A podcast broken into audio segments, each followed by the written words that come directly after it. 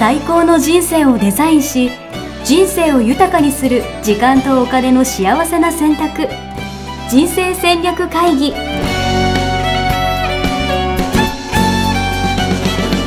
この番組は将来の仕事やお金人生にもやもやと不安を抱えている皆さんに元資産運用のプロキャリアとお金の戦略を同時に考える人生デザインコンサルタントの高頃もさあやが過去5年間延べ1700人の人生を望む形で豊かにしてきたメソッドを時間とお金の選択という切り口からお伝えしてまいります。皆さんおはようございまおはようすございます。ミッションミッケ人生デザイン研究所の高頃もさやです。ヤッシーです。よろしくお願いします。よろしくお願いします。今日は、はい。びっくりするくらいのはい、損失を出したことが。損失ある。したことが。ない。ありますよ。え、ない人いるのかな？ない人いないか。もね。やっぱそうなんですか？わかんないけど個人投資家の方はは。皆さん出してるんじゃないかな。いでもさすがにこう、プロうん。のサラさんと思ったらうん。出さないんですか、リーマンの時はねはびっくりしましたね。い。なるほど。うん。そういう意味ではやっぱ結構、いろんな人がびっくりしている。うん リリーマン以前にやっていた人はうんあれは、あれびっくりしなかった人ってね、いないと思うので。なるほど。うんじゃあそういう意味では、まあ、ほとんどの人が、うん。まあ、あると思うんですけど。うんただ、ね、あれは、うんえっと、100年に一度って言われてるのうん皆さんご存知と思うんですけど、うんなぜ100年に一度って言われてるかというと、うんと統計学的にうん1%の確率うんで起こること。うんで、1%なんですよね。うんだから、あれは本当に有事。なるほど。うん。なんで100年に一度だから、そんなに想定しなくていいと。えー、それで例えば損失出して、うん。お前クビだみたいな、うんそういう感じになっちゃうんですか？いや、あれはだから仕方がないから、う仕方ないねみたいなそ感じなんですう。か、うん。それは仕方がないので、えーそうではなくて、ここでお聞きしたいのは、うん平時、平時。普通の時うんにびっくりするぐらいの損失を出したことがあるかどうかっていう。なるほど、うんまあそういう意味でも、ある人はいっぱいいるんじゃないですか？うん。よくね、聞きますよね。うん。これなんで出してる、出しちゃうと思います？なんで出しちゃうか？うん。びっくり、要はその、思ったより損したとかそういう話だと思うんですよね。うんうん。気づいたら、うん。こんなはずじゃなかったのにみたいうな。ん。うん。だから、爪が甘い。爪が甘い。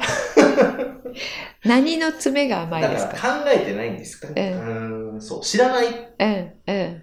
考えてないは何を考えてない？まあ、リスクですよね。うんでは、まあ、前回もちょっと話前した回ねうん。リスクについて考えてないから、うん。びっくりするわけであって、そうですね。もともと考えてたら、うん。びっくりしない。そう。そう。ピンポンですね。ありがとうございまうんす。。それね、先週お話ししましたが、うんリスク許容度っていうのをね、お話ししましたよね。うん。でそれちょっと先週聞いてない方のために、はい。リスク許容度のおさらいをしたいと思いますが、はい。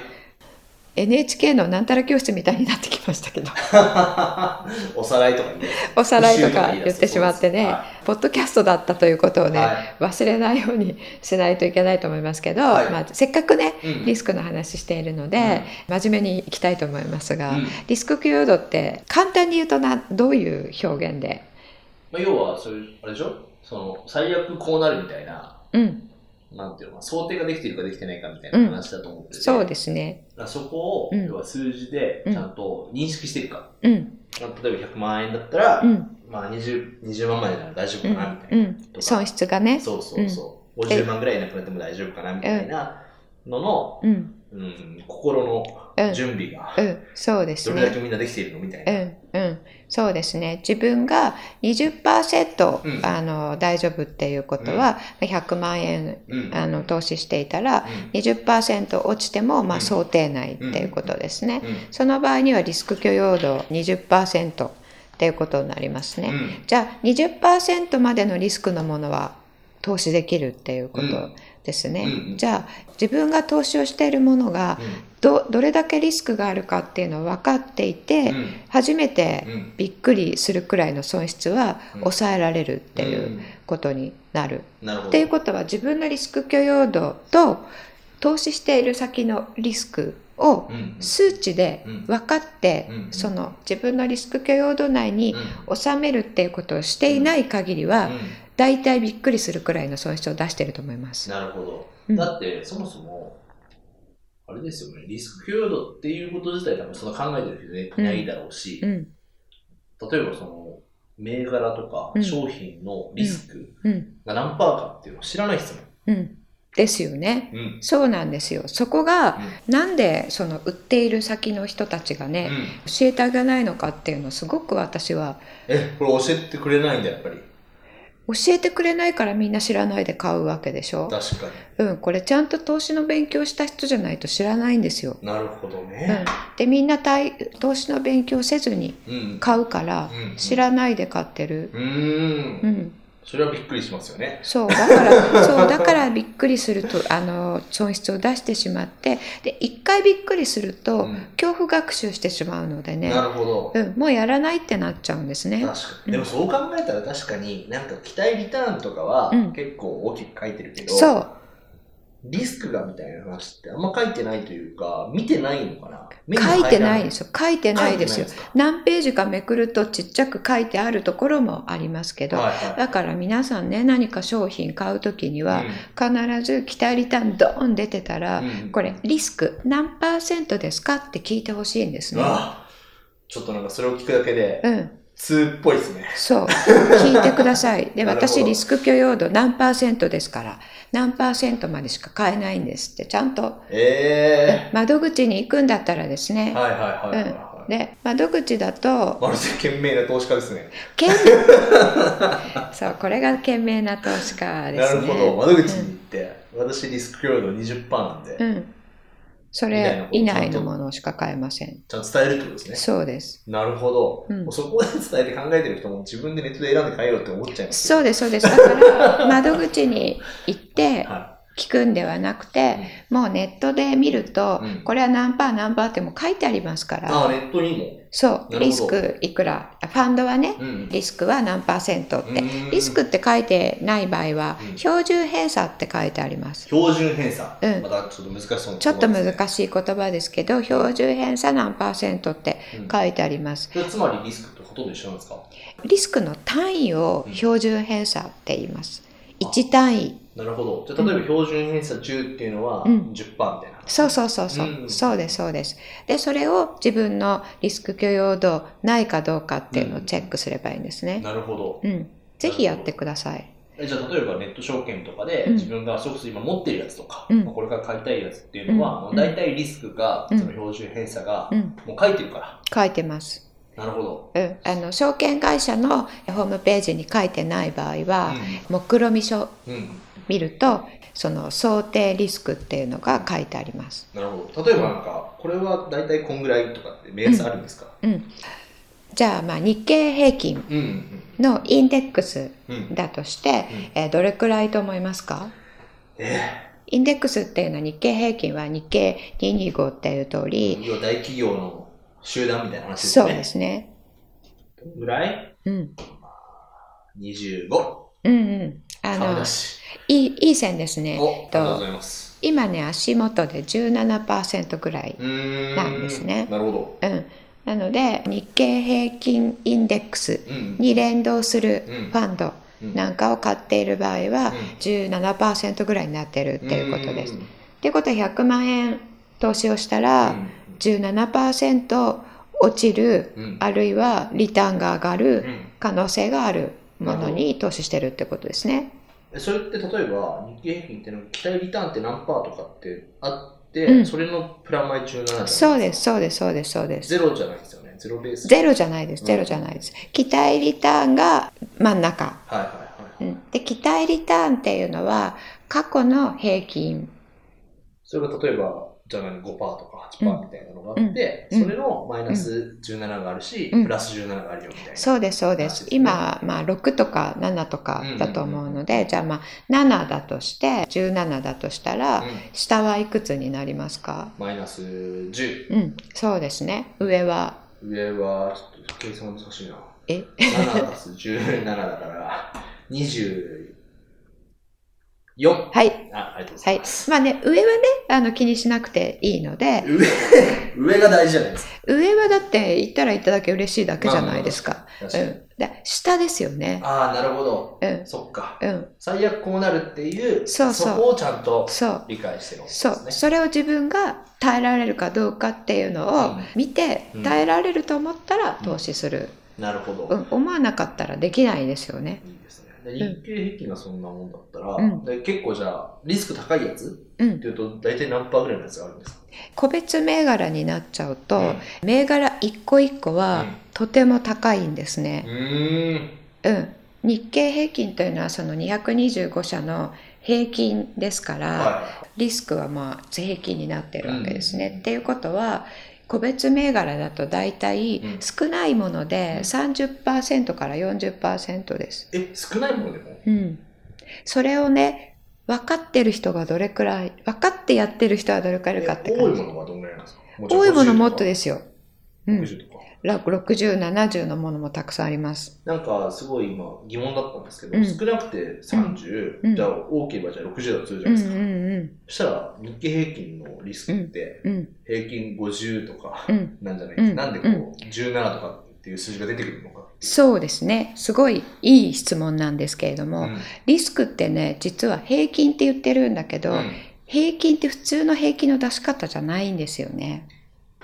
うん。うん。あのね、相関関係っていうのがね、相関関係。うん、ちょっと関係してくる。それ結構大事な話ですか？大事な話ですなる。ほど。大事な話。はいそうそう。相関関係というのは、は一個のものが上がった時い。に、別のものがも上がるうん。うん。という相関関係は正の相関関係っていうんですけど、あー例えばじゃあ高田のうん給料が上がるときにうん、さやさんの給料も上がったら、うん、正の相関関係。そうそうそうそう。はいはいはいはいはい。で逆ねは一方が上がって一方が下がったら、い。うんえそういうものは負の相関関係があるってなるほ。ど。うんなるほど。なんとなく分かってきた。うんだから要はその、片方が上がってるときに下がってるのがあるから、うんこっち儲かってこっち損するから、うん何相殺されるかそういう話？そうそれを2つ持ってると相殺されてリターンはちっちゃくなりますよね。はいはいはい。うん、でっていうことはうん毎月うん。リターンは両方のうん。平均よりもちっちゃくなるわけですよ。最悪なんですかちちっちゃくなるっていうことは、うん期待リターンからのうん。振れ幅がちっちゃくなるっていうことですよね。あー、なるほど。だからリスクもちっちゃくなるっていうことなんですよ。それでも儲けが少なくなるっていう話じゃないんですか？うん。一番上のトップの、うん。えーリターンの可能性はうん。ちっちゃくなります。ん。けれども先週ね、うん。言いましたけれども、うん。リスク許容度内に収めるっていうことで言うと、うん。2つ持ったら、うん。その上のものも下のものも両方持てるわけですよ。うん、うん。リスクちっちゃくなるからね、はいはい。2つだったら持てる。はい。けど1個だったらその自分のリスク許容度を超えちゃうので、持持てない。なるほど。うん。そっか。うん。リスク許容度、例えばじゃあ私が20%だとして、うん。とか30%だとして、うん。一つの銘柄だけだったら、うん。要はそれ以上超えちゃうけど、うん。これを2つ揃えることによって、うん。20%とか、うん。10%とかもこう減らすことができるってこそうそうそと。なるほど。う。そう。1個が30%上がるときにじゃあ、やすしのお給料がはい。30%上がるときに、は私のお給料ははい。25%下がる。っていうことを思っていると簡単に計算して、うん。えっと、リスクが、えー、5%ぐらいにリスリスクというか、まあ、リターンがねすごい。5%になるっていうことはうん。それ逆になったらまた逆になるわけなのうで振れ幅はちっちゃくなりますよね。なるほど。今すごい簡単に言ったのでうん。ちょっとあの違ってる部分もあるんですけど、まあ正確に言うとイメイメージとして、ね。イメージとしてね、うん。そういう感じです。なるほど。うん。そういう意味では、うん。じゃあやっぱりまず自分の、うん。うんとリスク平等を決めて、うん。自分が投資してるやつの、うん。投資したいやつのうん。リスクまず見ようと。うん。でそれを超えてた場合うんは、うん。ものとものをこう組み合わせることによって、そう。変えるリスクをうん。変えると。うん。すごい。マジックみたいですね。でしょ？これちなみにその相関関係っていうんですか、うん。っていうのは、うん。ん調べることができるんですうん。か、調べることが、個別銘柄はうん。難しいですね。あ。そうなんだ。うん、この銘柄とこの銘柄の相関関係は何っていうのは、Excel できる人はうん。簡単に計算できますけど、そうじゃないとね、ちょっとうん。どこかに公開されてるとかうん。ないので、うん。難しいですね。ファンドとかは？ファンドとかは公開はされてないかな。でも、と知る、えー方法はあります。へえうんなるほど。うん、なのでファンドはこれとこれを組み合わせるとうんリスクちっちゃくなりますよっていうのは分かります。うんどじゃあ例えばこれを聞いてて、うん、なんだろうな、今もう投資をしてるけど、うん、自分がどれだけリスクを取ってるか、うんわからないんだと。うん、調べるのめんどくさいと。うん。っていう人はどうすればいいですか？調べるのめんどくさい人はもう全部やめてください。ダメです、それで投資をしたら。そう、厳しくないですか？いや、だってリスクわからないで投資をしたらどうなるかっていうと、確かに。びっくりするぐらいそうです。だからもう損失を上げるために投資をしているようなもんですよ。だから損失出しちゃってる人っていうのは出すべくしてなって出てる。なるほど。不幸でも何でもないですよね。うん。どじゃあやっぱり、まあ、うん一つ一つうん。を、うん。じゃあまずはリスクを調べるとか、うん。っていうところから始めるうん。そうですね。うん、あと気をつけていただきたいのは皆さんねポートフォリオ見てください。あポートフォリオって自分が持ってるものこれだけ持ってるんですけど、うん。これいいですか？見てくださいって言われるんですけど、うん。全然ダメなパターンが、同じ時うん。にうん。上がるものうをん。10個も20個も持っている、はいはいはいはい。そうするとさっき言った相殺されるっていうことがないので、何個持っててもリスクはちっちゃくならない、なるほど。要は同じ相関関係のものを集めちゃってるってことですね。そう。性の相関関係のものばっかり持っていてあでたくさん持っていると数を持っていると、うん。リスクが分散されるってうんうん勘違いしている方が多いんですけど、うんリスクの分散っていうのはさっき言ったこと、うん。負の相関関係にあるものを持つことで、1個だとリスク高いものをうん複数持つことでリスクちっちゃくするっていうのは分散の意味なので、同じものをね、うん10個持っても20個持っててもリスク分散になってないんですなるほどリね。スクは変わらないと。変わらない。で大事なのはリスクの分散をすることがそ大事であると。う。うん。だから逆に動くものを入れとかないとダメなんですね。あ、じゃあ分かった。私がじゃあ分かりやすい調べ方を教えていただきますよ。はい。チャートを並べてうん。上がってる時にどうなってるかをこう見てみるっていうのはどうですか、あ、それいいですね。なんかこう見た目で分かりやすいというか。うんうん。あの、うん。それ感覚的にね、うん。それが実際に負の相関関係になるかどうかはうん。保証はできませんけど、うん。でもこういう時にこれは上がるんだなっていうのが分かって、チャート、うん。チャートがね慣れてる人は、こういう経済環境とか、な長い時にね、例えばそのリーマンショック前とかにこう、うん。バーって上がってたやつが、うん時に、うん。こっちは全然あんま上がってないなとか。うん、そうですね。そうですか。それこそじゃあ、株とうん。金とかうん。だったら、そうそうそうそう。値動きとか全然違いますよね。そうそうそうそう、うん、そういうの資産クラスって言いますが、はい。まずね個別銘柄に投資をするよりも、うん。その各大きい資産クラスごとでうん。負の相関のものがあるので、うん。それを持つ組み合わせて持つっていうことを最初にされた方がいいですね。なるほど。うん。いいですね。うん。なんか私すごい、今回ですごいよく分かってきました。分かってきた。なんか標準偏差とか、リスクとかって、うん。なんとなく言葉は分かってても、なんかどう使いこなせばいいか分かってないというか、うんなんだろうそれみたいな。結構専門家の人が見て、うん。ふんふんやるんでしょみたいな イメージだったんですよ。うんでも、これは投資をする人は、うん。みんなうん。見なきゃいけないというか、なんかそうそう。それをもとにこう判断していかなきゃいけないものなんだなっていううん。気づきを得ました。うん。そうですね。は景気がいい時にうんどんどん上がっていくものと、い。うん。景気が悪い時にみんなが下がってる時に全然下がらないものとか、うん。そういう特徴があるものを捉えて反対のものを買う。いやなんか俺この話をしててすごい自分のこと考えちゃったんですけど、うん。401K とかしてるんですよ。うんうん。月いくらいくらいとか。あ、してるんだ。してますそういう個人のそういうちゃんとしたやつを。そう、うんで個人事業主なんで、ええ年金代わりじゃないけど、え持ってて、う全部新興国かなんかのやつに突っ込んでたなと思って。ああ、見直してください。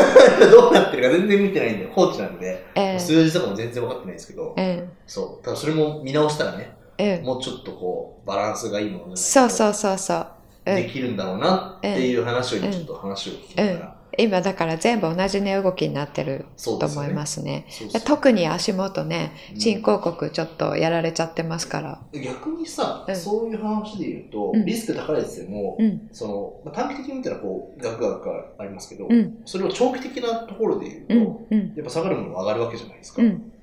から別にいいわけじゃないんですか。長期で持っている時、え、どういう意味ですか？私がだかうんら、要は丸1系とかだからうん出すのっていうのは30年後とかうんの話なわけですよ。で、毎月定額でこう、うん5万とかから、うんまあ、入れて、うんそれが全部うん新興国の、ん株価なんかのファンドに行ってるわけですけど。別に短期的なリスク許容度ってそんな俺低くない、低くないというか、うん。いいのかなと思ってて、これはただそのまま持ち続ければうん。いいわけじゃないんですか。ああ、そのうち上がってくるからっていう。ことですよね。あ、それね、思考が絶対額になってるとそういう思考になっちゃう。え、どういうことですか？パーセンテージで見る、全部。はいはいはい。うん。上がるも下がるも。だから自分が投資した額がうんどうなるかっていうことではなくて、年間のリターンと年間のリスクっていう、そういう思考に切り替える。なるほど。うん。で、額じゃなくて、額じゃなくて、パーセンテージで考えると。そう。で投資の世界は全部年率で話をするので、うん。リターン何パーって言ったら年間のリターンです。うんだから10年間の期待リターンが5%って言ったら、うん。10年間のうん。年率の期待リターンの話ですから、平均なわけですよ。うん。10で割ってる。10年間のうん。絶対額の増え方を10で割ってる。うんそれが5%うんうんっていうのが期待リターン5%っていう意味で、うんリスクも振れ幅のうん。10年間の10で割って平均うん。ですから、そのリスクでコントロールしていくと、毎年毎年の振れ幅をちっちゃくうんすることうんで、福利が積み上がっていく。うんうんなるほど。わかりますかね？なんとなく。うん。ちょっとここだけだと難しいかもしれない。うん。でも要はパーセンテージで考えるってことですよね。うん。その下がったものも上がってくるから長期で持ってるとうん別にいいんじゃないのっていうことですよね。うんだからその下がらない風にするっていうことですよ。なるほど。うん。一年一年も。うーん、そんなこと負の相関のものを持つことによってうん新興国がガンって下がった時に新興国の株が下がった時に上がっているものを一緒に持っていればうんその下げ幅はちっちゃくできたわけじゃがないですか。うん。でその年間年間の下げ幅上がり幅を抑えるっていうことはリスクがちっちゃくなってるっていうことですよね。そうすると、その新興国だけだったらもしかしたら自分のリスク許容度よりは高いものを持っちゃってる。けどさっきの理論で反対のものを一緒に持ってたらうん。新興国も持てるっていうことでその1回の下げを経験しなくて済む。うん。なるほど。うん、で下げたものを戻るっていうのは大変なんですよいね。や、そう、そういうことだなと。例えばですけど、100%、100万円持ってて、うん。いや50%下がったらうん。50万じゃないですか。うん。でも50万からじゃあ50%上がったら100万に戻るわけじゃなくて、っそうそうそうそう。75万だから。75万にしかならない。ていう話ですよね。そう。うん。そうそう。だから下げをなるべく少なくするっていうのが賢明な投資家のやることなんですよ。なるほど。らリターンをなるべく大きくするって考えている勇敢な投資家はうん。長期であってもうん資産形成難しい、なるほどうね。ん、長く持つからいいじゃんっていう話じゃないってことですね。じゃない一回下がったらゼロに戻すのが大変なのなるほど。うん皆さうんん、気をつけてください。分かったかな今日は、はい。ということで、いや、でも私はすごい分かりましたよ。うんまあ、ぜひ、あの、何回も繰り返しね、聞いていただければと思いますし、はい。こういう話を逆にもっと知りたいとか、うん。私どうなのとかで、まあ、うん一人じゃなかなかね、うん。まあ、その、調べろ、頑張れっていうところで、うん。なかなかできないっていう人もいるじゃないはいですか。はいそういう人はなんかあるんですか？はい。手立ては。はい、投資のね投資戦略セミナーっていうものを定期で開催していますので、はい。それメールマガジンですね、うん。登録していただいておくと、うん一番最初に、うん。えー告知しますかならまずそれいらしてください、はい。えーで基本的なことと、ん。投資ってどういうふうにしたらいいのかなっていうお話をね、うん。させていただいてます、うんうん、であとは人生デザイン構築学校の入門講座ですね、はい。えーそちらでも人生をデザインするっていう中に投資が入ってますので、入門講座でこういったお話させていただいてます。いいですね。これ私実際持ってるのどうなのみたいなのを、うん。なんか見てもらえる機会とかもあったりするんですか、うん、それはね1回のセミナーでは難しいんですけれども、そこから個別コンサル申し込んでいただくと、うん。それもできるように。なるほど。はい。具体的にこう見てもらえる機会もそうですね。はい。まず、まあ、それはね、公では、何？募集してないので、セミナーにねに、そうですね。はい。はい。